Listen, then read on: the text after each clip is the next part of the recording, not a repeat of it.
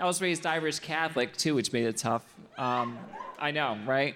Like here's how here's how Irish Catholic I am. My grandmother had ten kids. Yeah, ten. That's a good Irish Catholic woman, right? And she had two miscarriages, so she was pregnant 12 times in 16 years. I know, right? She didn't have periods, she had commas.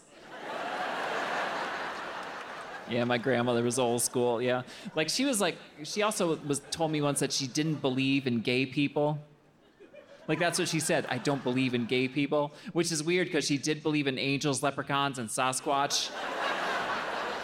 Catch Jaye McBride in Amy Schumer Presents Parental Advisory, only on Netflix.